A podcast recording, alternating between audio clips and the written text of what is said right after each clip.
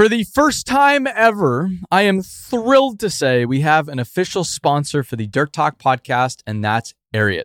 I've worn Ariat boots on every job site I've visited over the years, traveling in them across five continents. More importantly, I have yet to find a single project where working folks, unlike me, are not wearing Ariat boots and workwear in every condition imaginable. And there's really good reason for that. And that's because it's phenomenal stuff. And the more I've learned about Ariat and the company, the more I've loved their brand. So with this, Ariat is offering any Dirt Talk listener 10% off their next Ariat order at ariat.com slash dirt talk. That's 10% off boots, jeans, and workwear at ariat.com slash dirt talk or at the link in this episode's description. With that, let's get to the show.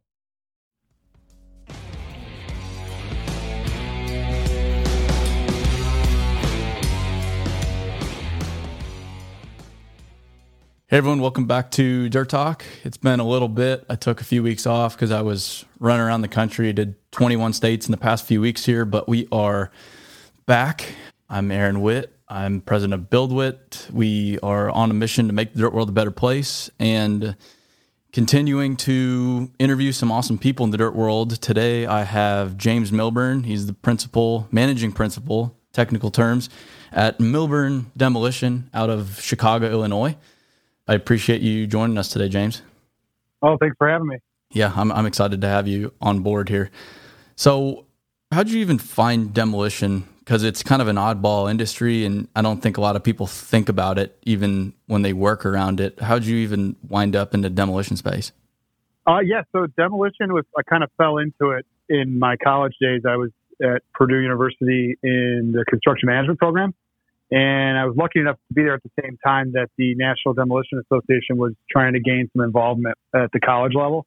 And so I was looking for some involvement in associations just to kind of gain a little more specialty in my, with my degree. And when I was looking to do that, the NDA was very present. And so I joined as a, as an officer of the first student chapter at Purdue, took the first uh, demolition courses there, got an internship uh, with a local company in Chicago, as well as an internship with a with like a traveling industrial demolition firm out of Buffalo, New York, and I ended up graduating and staying with them just because I enjoyed it so much. And um, I was a road toad. You know, I was on the road all the time. Well, I think 26 out of 31 days every month. Jeez. So I, I worked hard. I learned fast because I was working so many hours, and uh, I just just loved the whole industry. Met a lot of great people, and decided you know it, it was for me, and I, I have no reason to look for a career elsewhere. What were your first thoughts, experiences of demolition? I mean, your first demolition projects. Like, what what were you thinking as you're checking these projects out? Well, it's funny because you mentioned first thoughts of demolition. Well, the first thought of demolition is always blowing shit up, right? Yeah, that's what everybody thinks of, and that's like less than one percent of all demolition. So, first and foremost, your dreams are shattered day one when it comes to that. And so, when I started as my first internship, you know, I was with a company in Chicago, and we did primarily interior selective demolition. We did total demolition as well, but I just I wasn't on any of those job sites. My first experience was inside of a downtown Chicago high rise that was getting fully gutted, working nights, dusty, dirty, hot, all those good things. you know, so that was my first experience of it. I'm not sure if I even answered your question, but yeah, what's so appealing about demolition? I mean, what do you what do you like about it? What's what do you enjoy? What's drawn you to it? You know, I think my favorite part about it is it's one of those trades where we get to be like super creative. You know, plans and specs and drawings and scopes of work, all they tell you is you got to make this stuff go away, right? Yeah.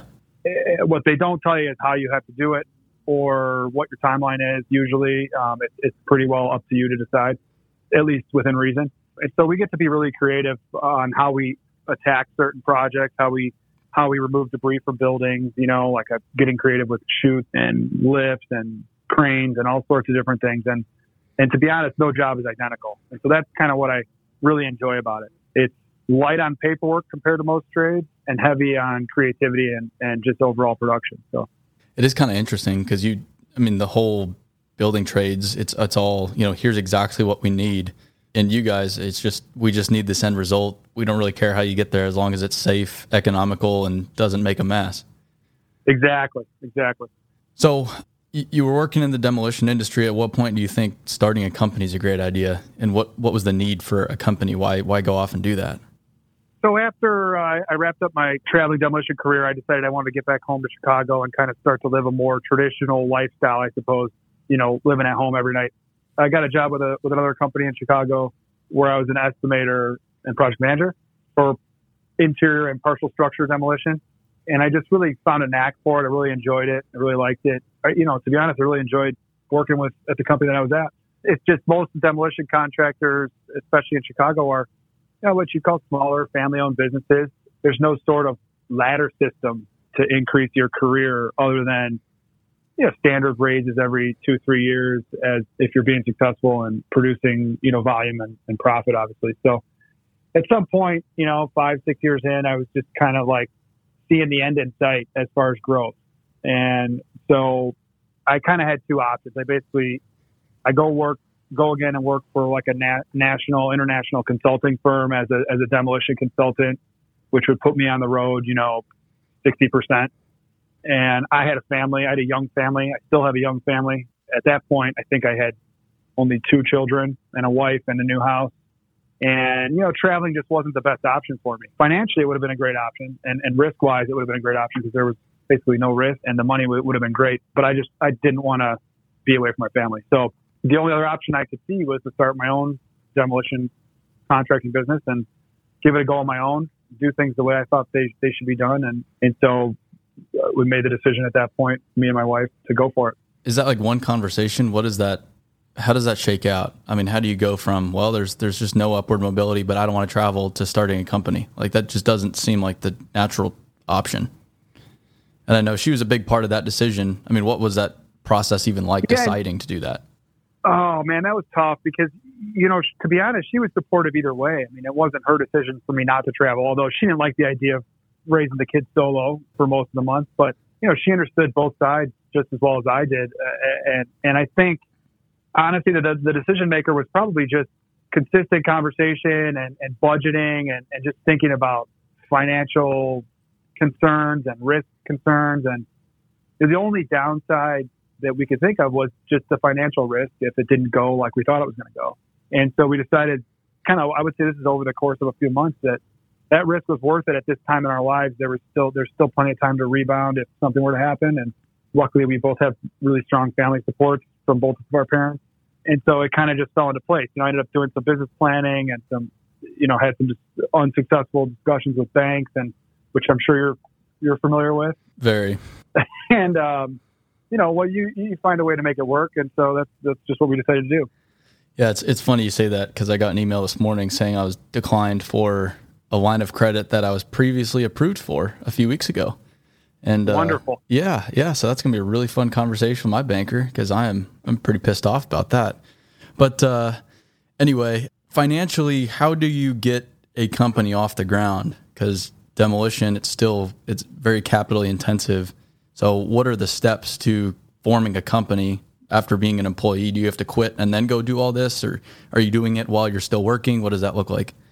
Yeah, so there's a there's a fine line between you know what I would call I don't know what the term would be here cheating yeah. um, and doing things legally versus illegally when it comes to your what you owe the you know your current employer. Yeah. And so what I did was I kind of did the bare minimum setup stuff. You know, let's say in December I made the decision that this is what I wanted to do.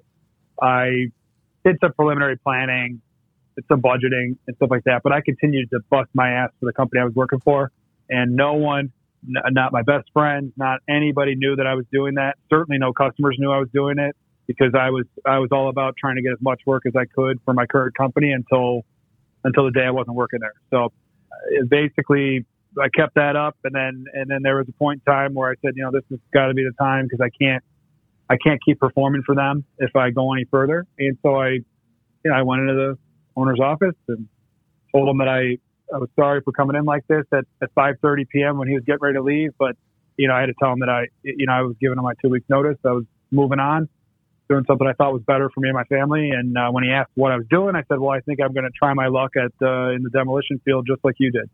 So I don't know how serious I was taking at that point. Probably not very seriously because I was pretty young. But that's how that went.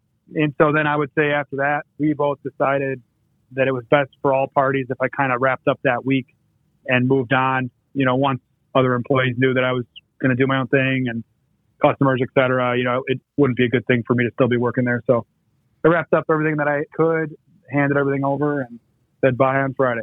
What What was everyone's reaction to you going off on your own, especially the owner? Did he tell you to go pound sand, or since you're essentially going to go be a competitor, or was it friendly? You know, hey, you know, I've been there. Good luck. Or what was everyone's reaction to that? You know, I'd say it was right dead in the middle. Yeah, of the two of those. Right. Yeah. So it, it, was number one. I think I really did think I, I caught them off guard, obviously, because we were enjoying success. I mean, we were we were working well together. Everything was was good. There was no you know negativity that would lead me, you know, to want to to want to leave or anything like on bad terms. So I think there was some understanding on on their end because they had done the same thing, you know, theoretically the same thing 15 years earlier. Yep. But there was also the obvious, like, well, now you're a competitor and now you're going to try and come in and take business that we can normally get. So, you know, I would say there wasn't complete negative pound sand response, but it also wasn't good luck taking market share. Yeah. you know, it was, it was some, it was somewhere, it was somewhere in between. Gotcha. Which I certainly appreciate. You know, yeah. That's, it makes sense now. It's a hard, hard subject to deal with, you know? No kidding. Money. I mean, where, where did you get the money to start? Because you probably had a little bit saved up, but I can't imagine you had all the money you you needed to start a company. So what what did it look like financially, kind of early on? No, you know, obviously, all my assets, my mortgage, everything I had was basically signed over to a bank as collateral. I did. I emptied all my my retirement and all that good stuff and figured that I had enough to get me by until I got some large contracts that had payroll, you know, heavy payroll associated on a weekly basis. So I basically got enough to buy some initial equipment. When I say equipment for us at that point, I'm talking hand tools, sawzalls, chipping hammers, wrecking bars, yeah. ladder, you know, and I'm not talking about excavators or high reaches. It still adds up. Though. And uh, I had enough to buy some of that stuff to get moving, got a couple jobs under my belt, without any outside funding. And I was able to negotiate basically a loan from my parents to cover the first couple of large contracts I had. And basically what it was is it was a loan. It was basically a line of credit with a good size percentage attached to it. They would loan me the money for based on my exact payroll costs and I would pay them back upon receiving payment. Was that, uh, and so was it that was idea? a very fortunate or their idea? That well, they it was both. I mean, I think I kind of had a I had a good feeling that would work before I started the business, or I might I might have started it in a different fashion. That comes back to like how fast you want to grow. Yeah. So if I didn't if I didn't have that option, what I probably would have had to do is I would have been in the field more myself, not paying myself and saving money that way. But the problem with that is then sales would would never really increase.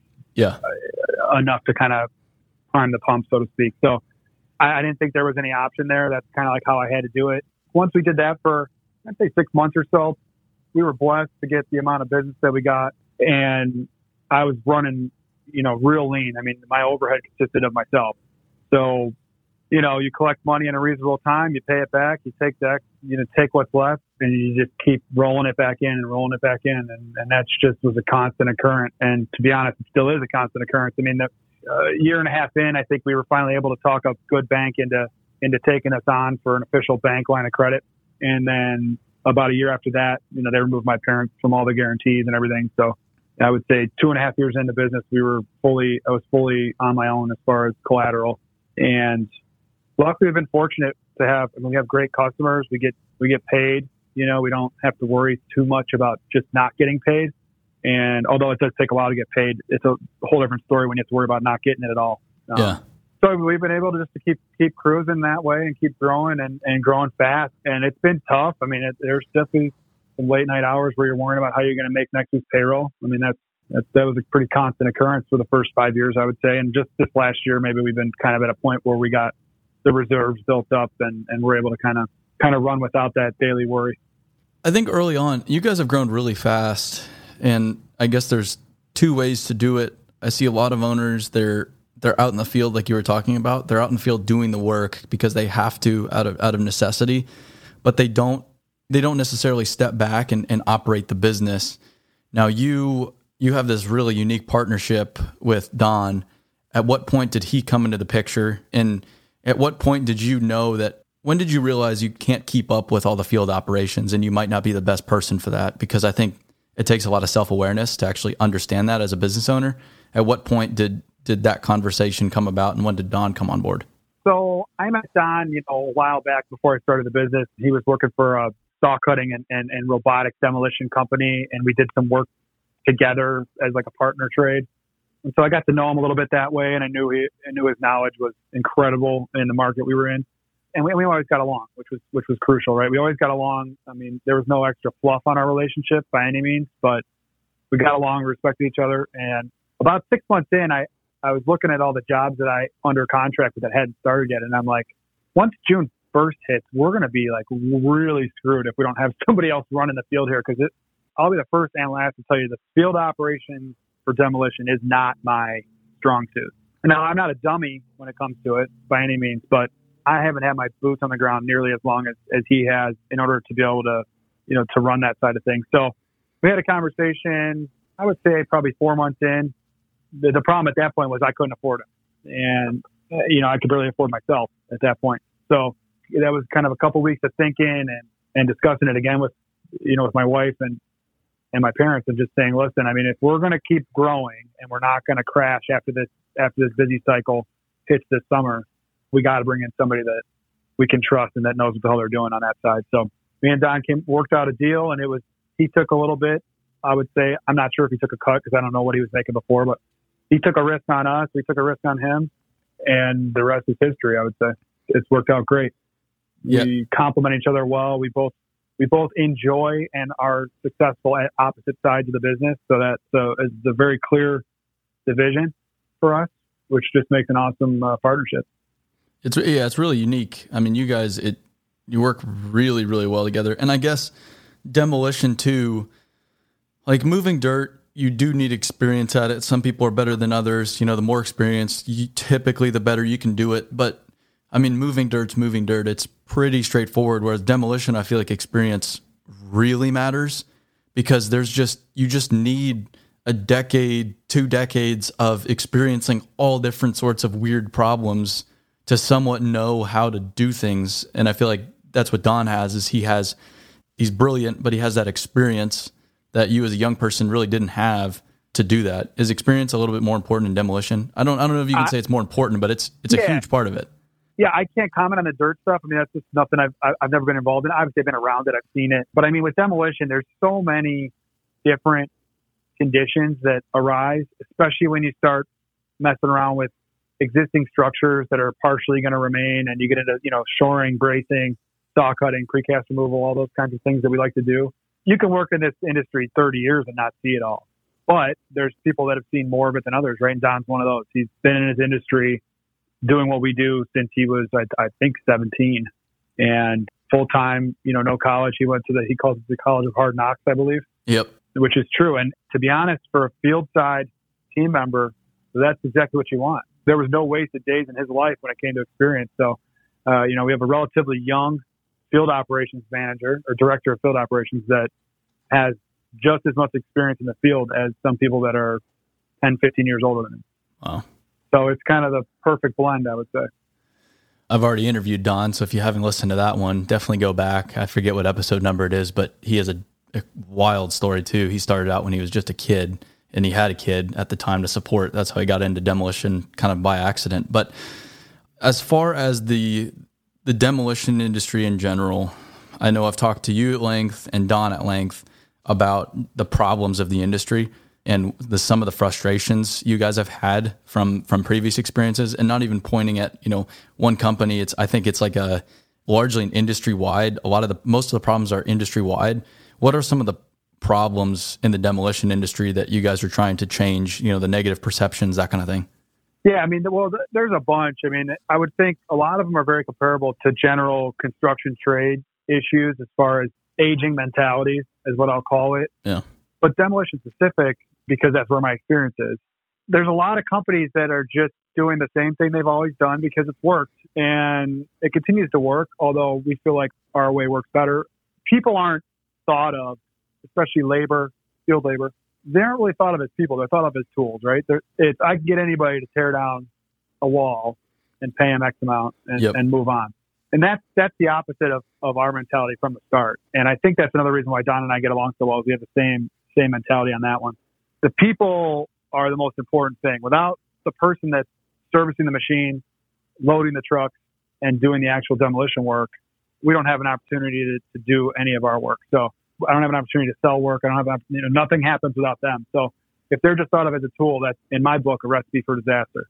So that, along with technology implementation, safety culture, just general team culture, is I think what we've really tried to to put a big focus on. And I think that it's setting us apart. At least I hope it is. And certainly is the only reason we've grown as fast as we have. Our hiring occurs, especially our field level hiring, occurs now because people like to work here and they recommend their friends and their friends come and their cousins and their brothers. It's the word of mouth of the people that work with boots on the ground that really help us be able to co- accomplish what we do. Imagine that. Uh, yeah. And the other thing that I forgot to mention, I'll mention it a little bit quicker, is just general service minded company culture. So a lot, a lot of the old school guys are like, take this proposal or leave it. We're not doing it any different way. If you're a general contractor and you're telling me how to do my job, I just either either take it or leave it. You know, and we're uh, we're a little more flexible, and that's because we under. I mean, I understand that without the, the general contractor and the owner that's hiring us, I mean, we're not getting any business, and uh, we do probably 90% private work. So all of our work is, is through our customer base. There's no, there's not much of the straight low bid public opening type of atmosphere here. So focusing on service, even if it means we're going to sacrifice some production or some profits on a one individual project, is something that we do just to make sure that our customers are happy. Gotcha. Why is your work even necessary? I mean, what purpose does demolition serve in the world? Oh man, I mean, you know, the world's built up, right? So like, especially in Chicago and, and I mean, really in anywhere. I mean, if, if you're developing new, new and fresh buildings, industrial property, manufacturing, hospitals, residential, anything, you name it. I mean, without getting rid of the old, the new doesn't happen. And so it's one of those things. It's like, I mean, I hate, a lot of people probably consider it a necessary evil, but, but regardless of what you consider it, it's, it's, it's a necessity and it, and it happens a lot more than people think. A lot of times we're just inside buildings, you know, clearing out buildings and people don't even know we're there. But that's how you get a new office built for somebody. The first step is removing the old stuff. So it's definitely a necessity. Your work's kind of crazy too. I mean, you'll be gutting an entire building. Like we just visited a building not too long ago, right next to the Sears Tower, Willis Tower, downtown Chicago. You know, high rises everywhere. You guys are just scraping floor after floor after floor. It was like 14 floors or 12 floors, something like that. A lot of different floors. And outside, you have like a dumpster you have no idea you guys are working in there and yet you have skid steers knocking shit off the roof the ceiling and guys just sprawled out all over these floors peeling up you know tile and and i mean scraping these things to and then the, the finished floors are just spotless. But everyone out, outside of that has no clue you're there. I'm glad you mentioned that because that's exactly how we like it. Yeah. If, if especially in downtown chicago or any other populated area if nobody knows you're there that's the best way that, that means we're doing our job What's the like the nature of the work? Because I know you started by saying, yeah, people think demolition is just blowing buildings up, and it's just it's not the case. What what does demolition look like in the real world? I mean, the real world. So again, Chicago is kind of a standalone market, I would say, but you know, due to the heavy concentration of people and buildings and land, you know, a lot of the demolition is is repurposing of, of existing buildings. So it's we're going inside a building, and like you mentioned, that's the 15 story building that you're referring to was an adaptive reuse. So they're taking a building that was occupied by uh, City College of Chicago, I believe, and they were converting it into a hotel. Hmm. And so in order to do that, you clean out all the walls, all the flooring, all the ceiling, all the MEP infrastructure because it's all got to be replaced with the new layouts and with the new, you know, with upgraded systems. And then you add in the component of structural alteration. So if there's a new elevator going in, there's slab openings, you know, slab openings on 15 floors stacked stair removal, you name it, all that, all that happens. And it happens a lot, especially here. I can only comment in Chicago because we do the majority of our business. But, you know, the other facet of demolition is obviously the total, total building removal, which is what people would more commonly associate the term demolition to is just taking out a full structure. Like let's say there's a three story old structure on a property, uh, and developer wants to put up a 10 story. Well, obviously the three stories got to go bye bye, including, uh, foundation, footing, slab on grades. And so that's, that's the other side of the coin is tearing down the full building. that can look a lot different depending on what's all around the building. If it's a wide open site versus you know a tight a tight zero edge site in downtown Chicago, that can look a lot different. So a lot of differences in the type of demolition that that we can do. Do you have any just wacky projects that you guys have done that were just either just a total mess or you learned a lot on? I mean, do you have any stories as far as just crazy projects? Oh my gosh. Uh, well, we could be, probably be absolutely. here all day. Yeah. absolutely. You know, the double dinosaur cooling tower on the 23rd floor of a building downtown Chicago with a sloped roof that you can't walk on. Um, and obviously, you can't close down the entire financial district of Chicago to put a crane on the street. So somebody calls you and says, "Hey, can you remove this cooling tower?" And we're like, "Absolutely." And then we go out and walk, and we're like, "Oh my gosh, this is this is you know how are we going to do this?" And so we work through our planning process with the owner, totally transparent with what our requirements would be and, and what the cost would be associated with that. And they start to budget these things in and, and they end up happening. And so this, this, this job I'm thinking of here, we ended up building a scaffold platform and partial wrap of the cooling towers and basically disassembled it from the inside and downsized it and, and ran all the material in the building and down a very small freight elevator. And so it's, uh, it was a very successful job, very challenging job, you know, no incidents, but certainly could have gone better. But again, these, the biggest challenge and the, and the biggest reason I like demolition, at least the type of demolition we do is no two jobs are alike. So you can't just take a production rate that you use on another job and transplant it to the next one. It's you got to totally start from scratch and plan the job out start to finish to make sure you know your numbers and your schedule make sense. What's the estimating process look like for something like that? I mean, what what are kind of the steps? What do you have to think through before you can you can even give them a number for what you can do it for? Yes, I mean, obviously, the, the first step of estimating is receiving an invitation to bid of some sort, uh, whether it's formal or phone call, you know, getting the scope figured out. And then, really, for demolition, it's all about access and logistics. I mean, it, so how you're getting the material and how you're getting the material out of the building or, or out of the site in the, in the case of total demolition. And so the problem is a lot of times we, we're asked to bid a job and there's no set logistics. And, and we're trying to explain to customers that this could change the number by 50% if, hmm. if we're not able to do it this way. Hmm. And so part of what we try and do is we try and get in on the front end of these jobs in the budgeting phases with pre-estimating, pre-planning for our customers to try and explain to them that what basically what the options are. And so when the job comes to a final bid scenario, everyone's on the same page as far as those logistical challenges go, so that you're able to actually bid on something that's that's going to actually be able to be done that way. I mean, otherwise these bids mean nothing. If I exclude the world and qualify everything, it's great if I get the low number, but if we come in and and say we got to do it this way, and they say, well, you can't. I mean, that that number just went right out the window. Yeah, and that creates a, an argument, and that's what we try and avoid. Well, some of the old school people like arguments, but love um, it, love it.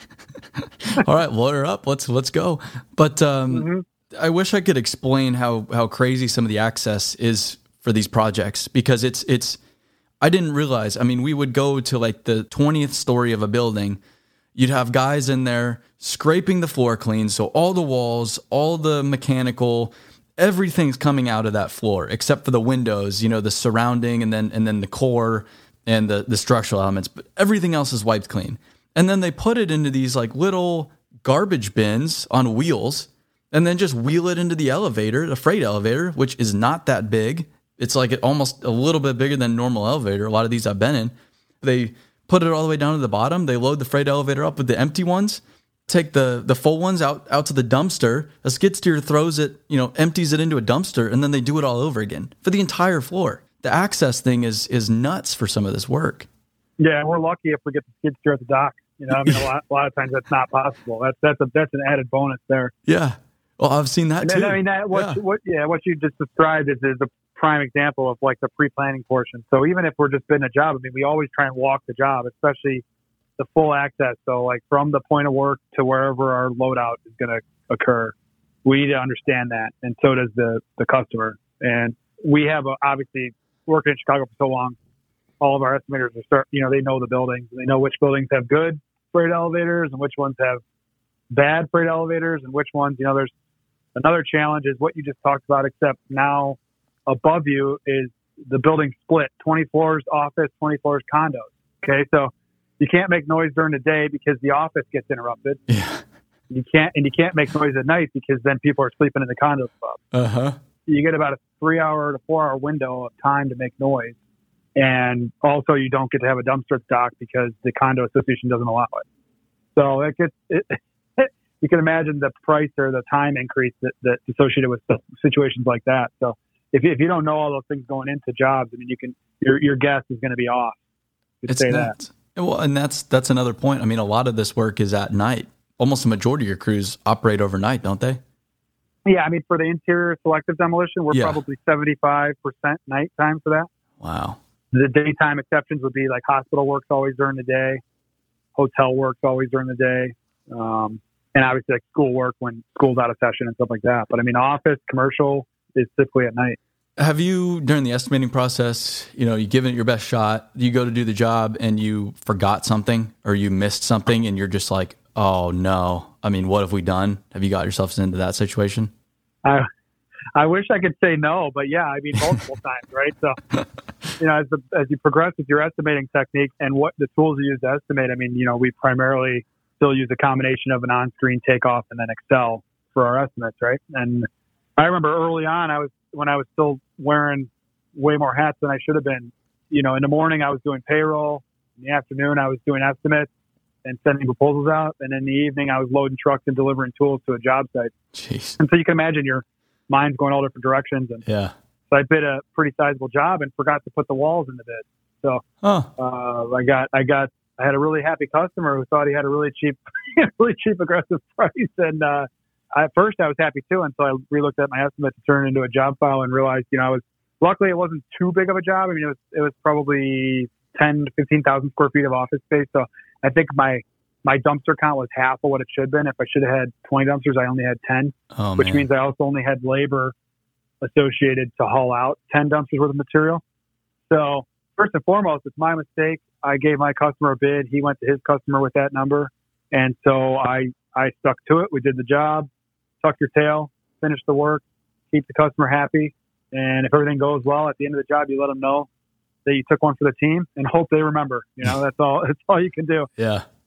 It, it happens more than you think. I think if there's any, if there's anyone out there that says it hasn't happened to them, they're lying. I, I would, I would say. Yeah. For you know, a variety of reasons. There's there's so many ways you can screw up calculations, but mainly it's around, mainly it's around volume of debris. If you mess that up, all the labor is going to be messed up as well. Can you touch on the where all the debris goes and the environmental side of this? Because a lot of it, like the steel you know, is recycled in concrete? What does that look like as far as demolition debris? You know, a lot of people, that's funny you brought that up. A lot of people consider demolition to be like an environmentally bad business, but I would, I would argue the complete opposite. I mean, if you're on a total demolition project, assuming there's no massive amounts of asbestos or lead contamination or a variety of other hazards, you know, you're taking concrete and steel and you're recycling every piece that you can. Mm-hmm. There's no reason not to. Yeah. As far as the interior finishes go, that gets a little more challenging with dirty, wet drywall materials and stuff like that. It's a little bit more challenging, but in Chicago, we have a, a couple of, of waste hauling and recycling firms that you basically load dumpsters with mixed C and D, and they take it to their sorting facility. They throw it on a belt, and they hand pick everything out, sort it into commodities, and recycle those commodities individually. So it's basically like we just got to do our best to separate the metal and anything that's non-recyclable but all the all the mixed C and D can kind of go to the same spot, and and we can count on doing it that way. We can count on typically 80 to 90 percent landfill diversion. That's nuts. Which and, is very impressive. Well, there's a whole part of the business based on commodities and and commodity prices and demolition companies, you know, buying entire plants. And do you own that steel when you go demolish something, or does the project owner own that? What what does the ownership of the materials actually look like? Because there's money involved in that. Oh yeah, I mean that's a that's a big mix, a big spread. It's it's largely based on contract setup and and bid documents and the owner, right? Some owners they say you take this property and you demolish it, and I want the lowest price, including all your salvage value. Sign on the dotted line, it's all yours. Hmm. Uh, there's some owners that are a little more hands on with, with salvage value and, and commodity returns, and so they're more or less open book projects where all they want you to do is figure the demolition time, the equipment and the labor involved, and anything that has to be disposed of. And then they want you to, to state your estimated estimated tonnage of salvage of salvage metal or, or, or sellable assets. Gotcha. You know, like generators, chillers, all sorts of stuff that people buy. Yeah. And then that part of it runs open book where they either do a profit split or it's just written in where the owner gets it all. It's, it's a very far spread. I don't know which is preferable. Probably just depends on you know a lot of different things like who you're bidding against, what the scrap market's like, all that kind of stuff. The other concern there is a lot of people hedge their hedge their bids on the scrap market with no specific contract stipulation on the scrap rate staying where it is. And uh. so when that happens, your your risk reward right there. You know, you you bid it at 150 bucks a ton and it goes down to 75. You're probably going to be in a rough spot. If you bid it at 100 bucks a ton and it goes up to 300, then you're going to be real happy. Yeah. It's and there's a lot of people when the when the market goes down and they and they got a lot of a lot of scrap, they sit on it and wait for the market to go up, and that's just individual decision making as far as what their level of risk is as a business owner and, and cash flow and all sorts of other things. Space, you know, do you have yard space to sit on it? Can you leave it on a job site? And there's all these things that come into play there. So yeah, yeah, there's there's some gambling yeah. involved there. I've, and I've oh, heard oh, yeah. demolition companies they get caught their pants down every once in a while when they go buy a big plant and then the commodity price just falls through the floor. You know, when you get into plant purchasing and redevelopment, and that's a whole other ballgame. That's a whole other level of risk involved there, and honestly, a whole other a whole other level of capital involved. Obviously, that you have to have. We haven't gone there yet, and I don't really have a high level of interest yet. Not to say we won't ever, but the other thing that you're that you didn't mention there is the environmental concerns are are usually the real thing to gamble on when it comes mm. to that mm. that property, the industrial acquisition and redevelopment. Mm-hmm. It depends on the, the terms of the purchase and who owns the environmental hazards, and there's all these things that come into play there that end up being a, a big risk. Yeah, yeah. To, wor- to worry about one way or the other, depending on their experience and, and their thoughts about it. So. Start start digging and the dirt's glowing. I know there's a lot of mm. messed up environmental sites, especially in the Midwest. Um, oh yeah. So safety, it's a big concern industry wide. Every company, this and this and that. But the safety concerns of demolition and demolition sites of all the sites I've been to are probably the most hazardous, and it, because there's just so much going on from all different angles. You're in confined spaces. It's it's there, there's a lot happening in, in these demolition sites, especially interior demo. Total demo, I think it's a little, I would say, me personally, I'd say it's a little less hazardous because you kind of know what's going on, this and that. But interior demo, there's just, it's crazy. And it looks like total chaos if you don't actually know what you're looking at. How do you guys think through safety? Because, uh, I mean, from day one, I've been, and I'm not just saying this, it just remarkably impressed with how diligent you guys are about safety, how serious you are, and how serious all your people are. They just seem to get it, everybody. How have you guys instilled that sense of importance in safety in all your people? I mean, I think first and foremost, it comes back to the discussion we had earlier about the people being the important part of the business, right? So uh, if that's the mentality you have, which is certainly the mentality we have here, the safety is not really, I mean, safety is not an option. It's not a thing. It's just our normal way of doing things. It's our normal methodology. It's our normal outlook on work and what we're doing for work. If any of our people don't go home safe, like we're not doing our job. Yeah. And we're not running a business that I want to be involved with. So, you know, obviously it's demolition, any construction industry, you're not, you're going to be very, very fortunate to, to experience zero safety issues, right? But our, our job is to create an environment where people can limit, you know, limit risk and that's certainly what we do. And it starts from the bottom up and the and the top down. I mean, it, it, it, it's everyone has to buy into that. It's a culture. It's not a safety director making you sign a piece of paper saying you're going to do something safely because that doesn't accomplish shit in my in my opinion. Yeah. It's everyone. You know, it's everyone just buying into the culture that that's how we do things here, and it's worked. I mean, we we certainly had some some issues that we've learned from that we won't certainly won't repeat. But you know, we buy in daily, and that's that's our office people, that's our our field people, that's our warehouse people. It's everyone. It's nothing gets overlooked when it comes to that. That's just that's just part of part of our culture. Playing devil's advocate as far as the business side of things go, you know, especially demolition, old schools, you're bidding up against companies that don't, don't necessarily stress the importance of safety as much. And you could argue, you know, being safe, it's expensive, it slows you down. How do you stay competitive? And it's obvious, but I just I want to ask the question: How do you how do you make sure you're competitive against companies that are still that that old school mentality?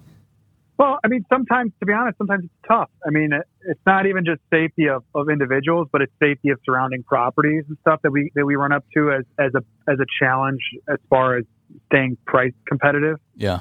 You know, like for instance, we're demoing a building on a street frontage on, you know, in the suburbs and the sidewalk's supposed to stay like it is. Well, our, our, you know, if we put in money to protect the sidewalk with steel plates and, and clean them daily and all that stuff, I mean, are we going to be, going to be competitive with somebody who just says, oh, I hope we don't damage the sidewalk kind of thing? yeah. Certainly not. But at the same time, we're not going to be that way. So it, it's kind of like find the customers that understand that, appreciate that, and require it as Mm. part of the bid so that we, we can remain competitive. And also, you know, Don will say this, Don will probably talk to you for two hours straight on this, but honestly, if you find something to do in a safe manner, it's likely the most productive manner, Mm. whether you realize it or not. Yeah. I mean, that's just, and we truly believe that, and we preach it, and Don preaches it every time he visits a job site.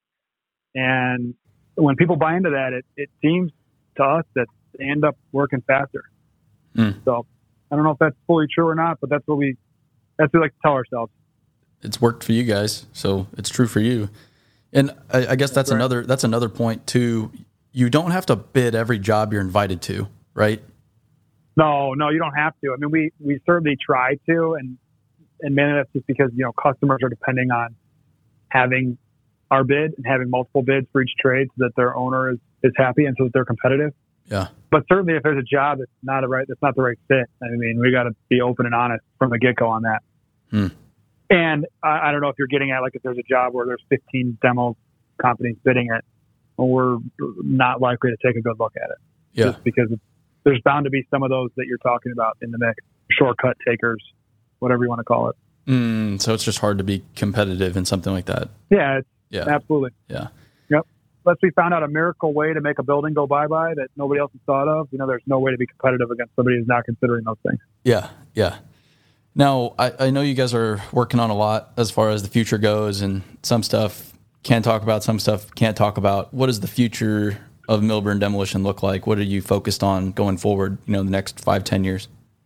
Well, it's funny. Can and can't talk about stuff is because we don't fully know Yeah. anything for sure. So Yep. it's, silly to talk about things that may or may not happen. But I. I, I think if you ask me or Don uh, in different rooms, I think we'd both say the last thing we're going to do is remain stagnant. Hmm. So growing is necessary, in my opinion, to, to running a successful contracting business. Because as soon as you stop growing, as soon as you become stagnant, as soon as you stop bringing new people in at all levels, you know, you people and cultures become complacent, and that's when I think problems start to occur.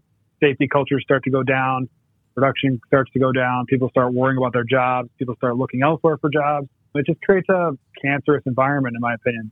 And so we're always looking to grow, and that that can mean a few things. Uh, one, I mean, as you know, we're we started primarily as interior selective structure shoring demolition scopes, and in the last three years, we've started to take on more and more total demolition work, and we're we're pushing pretty hard on that pedal right now. It's just a, a natural transition. We like doing that work. We're good at doing that work, and so that's one way we're trying to grow. Another way is obviously researching potential alternate locations to do business, which that I will tell you is always on my head. There's Yeah. no no decisions made one way or the other, but that's something that's likely to happen.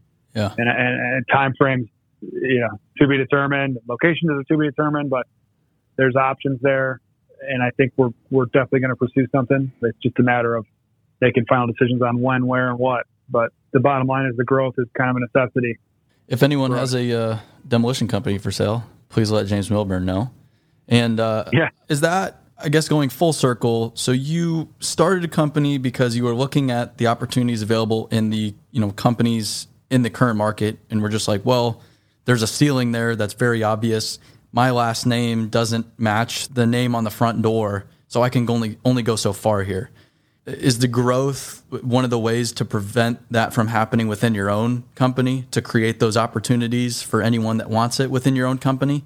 That you know their name's not milburn so how are you preventing what drove you to start your own business from happening within your own business as you grow Oh, that's, I mean, you hit the nail on the head. The, gr- without the growth that you're talking about, or that we're talking about, there's no way that Don is a partner now, right? Yeah. So Don Yeah. became a partner first of the year, yep and that that just came from him busting his ass and, and being a somebody that the company needed. There's no other way to put it. He earned it, and there's other people that are going to earn increases, and I'm not talking about additional owners or anything like that because who knows. But without having enough revenue to support internal growth, and, and without enough transition, that you're right that that doesn't become a possibility for a lot of people. So I think the expansion and continued growth certainly helps people rise from within. And that's certainly the, that's definitely the intent or one of the intents of, of doing what we're doing. So Sweet. I don't know if I dodged the question too much, but I think we're not doing it for that reason, but it's one of the thoughts when considering these ways to grow. What's the desire behind the growth? I mean, why why not just kind of hang back? You're in a sustainable position. You're getting the work you need, have the workforce you need, have the equipment you need. What's the the drive, the desire to grow beyond where you guys are at now? That's a tough question. I think I think there's just an internal drive that both of us have that we just want to be the best and, and we want to really have a standout company and a standout product and, and be recognized as a you know one of the top professionals in the industry. And and in order to do that, there's a ways you know, there's a ways to go. I mean, there's a lot of great companies out there, and I'm friends with a lot of their owners through my involvement in the National Demolition Association. So the growth is again, it's you can't get stagnant. Growing can mean different things. It doesn't have to mean more money. Certainly, it should mean more money, but it's growing to become a better company and be prouder of what we're accomplishing than what we are now. So that's, that's really it. And I guess the, the revenue is a byproduct of that. Yeah, certainly. I mean, if there was no chance for more revenue and more money, there's, you know, you why take the risk, so to yeah. speak. But yeah. at the same time, the risk of not growing to us is worse. The risk of not growing is a way worse scenario than the risk involved with growing. That's a fascinating thought there. Before we're done here, coming up on an hour, what's what's the National Demolition Association? What do they do? What's your involvement in it? I think someone they messaged me not too long ago on LinkedIn. I forget what you're some high up position or you're you're gonna be some high up position. What are you gonna be at National Demolition Association? Well, right now I'm on the executive board, which means uh, currently I'm the secretary. And the way our association works is you get if you get elected to the executive board, you start as treasurer and you and you naturally progress through treasurer, secretary, vice president, president, and then past president. So, okay. Uh, once you start that, you're on a 10 year commitment. I'm in year three of the 10 year commitment. Really? And that's just the specific commitment of the executive board. Because before that, I was on the board of directors. I think two or three different times. So that and those are three year terms. So okay. I've been involved since I was in college. I mean, I, it's been a, for me, it's a necessity. I mean, involvement is a necessity in whatever you do. I mean, it's like the 80 20 rule. You know, 20% of the people are doing 80% of the work. And yeah. and that's kind of how I feel about the, that association. It's, it's demolition to, to kind of break free of these this bad dark cloud around the word demolition. I mean, part of the work we're doing is trying to raise the level of competency in the industry and, and make sure that people work safer and that companies have access to training and new products and new technologies that can save injuries and prevent injuries. And there's just all sorts of reasons to it. Not to mention there's there's four in-person, you know, board meetings every year that all members are invited to, and and so it's just being around the best in the industry four times a year, networking, you know, hitting the bar for a couple beers, whatever it is. There's there's just so much value to it, and it's and what I'm really excited about is in the last couple of years alone, we've introduced these training modules we started with the project management level. You know, we're basically providing demolition specific training to people within our industry, which has never happened before and is, is a very worthwhile venture for us. We're really excited that we're, we're starting to get into field level training, which, which will be a really big undertaking, but I think super important to keep our industry growing and, and becoming a better, better looked at industry. And so I guess all this illustrates the point that you don't have to be an old guy to have an important part of an association, right? No, no, absolutely guy. not. No, I mean this isn't. This association isn't one of those. You know, you're the biggest company in the country, so you're automatically going to be the president here. I mean, that's if anything, I'd say that's the opposite. I mean, I mean, we certainly have those, right? We have involvement from the largest companies in the country and the world, for that matter, and they're all great guys, and we all somehow find a way to get along with all of our competitors at these meetings. It's hard to describe unless you unless you join it. But it, you know, whether you're you're listening to this podcast, whether you're in the, dirt world, scrap world, demolition world, I mean, there's plenty of associations to be involved with. Certainly, if you're in demolition or or any trade that's alongside, I would I would recommend making an attempt to get involved because it's it's helped me out. I mean, without the involvement in NDA, I would never have started this business. Let's put it that way. Wow, that's a that's a statement, huh? that's a whole yeah, it was a whole other level of comfort. yeah, that network, you know.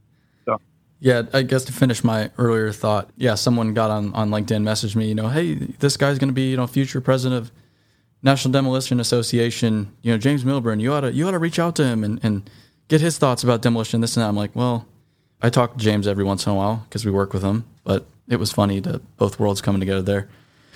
Oh no, no kidding. Yeah. yeah. In closing, here, last question: What advice do you have for the young bucks, the young people in the industry, or maybe not in the industry? You know, maybe in college, or maybe thinking about going going into this type of career. What kind of advice do you have for the younger younger people? Oh, that's tough. Where do I start? I mean, I being a, a college grad, I appreciate my time at college, and I think it worked out for me. But finding something that you love to do is pretty crucial. And even if you don't love it, you got to like it, right? You got to enjoy it in some aspect. Either way, work is work. If you're like most people, you're going to end up working more hours than you do anything else, right? Yep. In your lifetime. So it's really important to like what you do and to, I mean, let's face it, you got to work hard. I mean, it doesn't matter what you're doing. If you're not working hard, you're, you're probably not going to be satisfied and you're not going to be successful. So uh, that's not all it takes, obviously, but it's got to start there. I have plenty of people here that went to college, plenty of people that didn't go to college. Uh, that doesn't really matter to us in the end. It's really, when we look for people, we look for the attitude. And there's plenty of ways to get that attitude. So it's really actually interesting to see all these people combine uh, from different backgrounds into the same, you know, same goal. So. Well, and you went to college, but you weren't like, well, you know, the degree is going to get me there because you worked through college, right? And I mean, that practical experience probably went a lot further than the college degree it did. Yeah, I mean, I mean, I would say, and I'm not trying to downplay college by any yeah, means. I, I, college I, I went to college. Yeah, seventy-five percent of the benefit of college for me was the social and networking experience and learning how to, you know, work and live on your own. You know, and that's that's to me with the the value of college. I mean, I had classes in calculus, right, that I had to pass. I still don't know what I learned in calculus. Yeah, I'm with you there. Um, And even construction related classes, you kind of learn how to learn about construction. You don't really learn anything without doing it, but you learn how to learn. You learn the terms. There's certain things that help, but I mean, the, the college experience for me was, you know, now I got customers of mine that are hiring me for business that I went to college with. Hmm. So it was huge for me in that. But I can't speak on anybody else's experience because obviously it depends where you go and who you're with and what you do. Yeah, no, I, I agree with that. I had one more thought too, so, and we're almost we're almost done. I promise. Your your wife has a business as well too, right? She does design work. Yeah, yeah, absolutely. So you have a business that consumes you. She's running a business. She's working, and then you have how many kids? Four. Yeah, we have four daughters, eight and under. Yeah, yep. so four little girls. How do you guys do that? How does that even work? Well, you can't think about it too much. I could, I could start there. if you think about it too much, it'll, you know, you'll you'll start asking yourself the questions you just asked, like the number one, why? Yeah, know? yeah. Um, obviously, I don't mean that for the kids, but the, the businesses and everything else that we do. I mean, you know, I think we just both have the mentality, like, you know, there's one life to live. We got you got to do what you want to do, and you got to, and you got to give it your all. And that's, I mean, I think we're just doing that on all fronts. And I mean, I, I couldn't, I can't stress how proud of my wife I am. I mean, she, she graduated from college with a teaching degree at a really bad time to graduate college with a teaching degree. Mm. She never got that dream job of, you know, teaching in a public school long term and, and having the same classroom for 20, 30 years or whatever, you know. She hopped from kind of private school to private school, never making enough money to hardly hardly live off of. And um, you know, after we we kind of got together and we got married and she started decorating our first house and I'm like, "Oh my god, you're really good at you're really good at this." And she's like, yeah, and I, I actually really like doing it too. And so she started kind of just doing it for friends. And, and she, in the last two years, her and her partner, I mean, they've just blown up. They're super impressive and super good at what they do. And, and it's just a matter of her. She loves what she does, so she's got to do it. I mean, it, it makes things challenging, obviously more challenging and more, the time's more divided with family and everything else. But you got to kick it in gear while you still got it, you know? So that's what she's doing. That's what we're doing. Hmm. And just taking it as it comes, huh? Yeah. I mean, you know, there's, it's more involved than that. But I mean, you can't you can't overthink it because it's it's. I mean, I hate saying one of our foremen. Think you met him, David. He, his famous quote is, "It is what it is," you know. Mm-hmm. and so there's something to be said for just kind of taking it as it comes and, and doing your best to steer things the right direction. But when it comes down to it, it's most of the stuff that's going to happen is going to happen. So got to make the most out of it. Pretty cool. I wanted to touch on that because I feel like the family thing's important too. Oh, super important. I appreciate it. Yeah. Well, every time I go into your office, you have uh, I don't even know how many pictures and drawings on your your whiteboard wall there. Oh yeah, I, I could send you the shot right now. It's full. It's Yeah. full of stick figures and I love you, daddy, and girls' names and stuff, and it's it's great. Yeah, Yeah, all that next to the bar cart there. that's right. Yep. All right, James. Right. Good uh, Balance. Yeah. balance, exactly. Well, I really, really appreciate your time. Thanks for sitting down with us, talking about the business, Milburn Demolition. If you're in need of uh, demolition services, check out Milburn in Chicago. Trying to advertise for you here, get you some work. It's not, Appreciate that. it's not going to work, but Thanks for having me. yeah, might as well throw it out there. All right. Well, Can't we'll, hurt. we'll talk soon. All right, Aaron. All right. See you, James.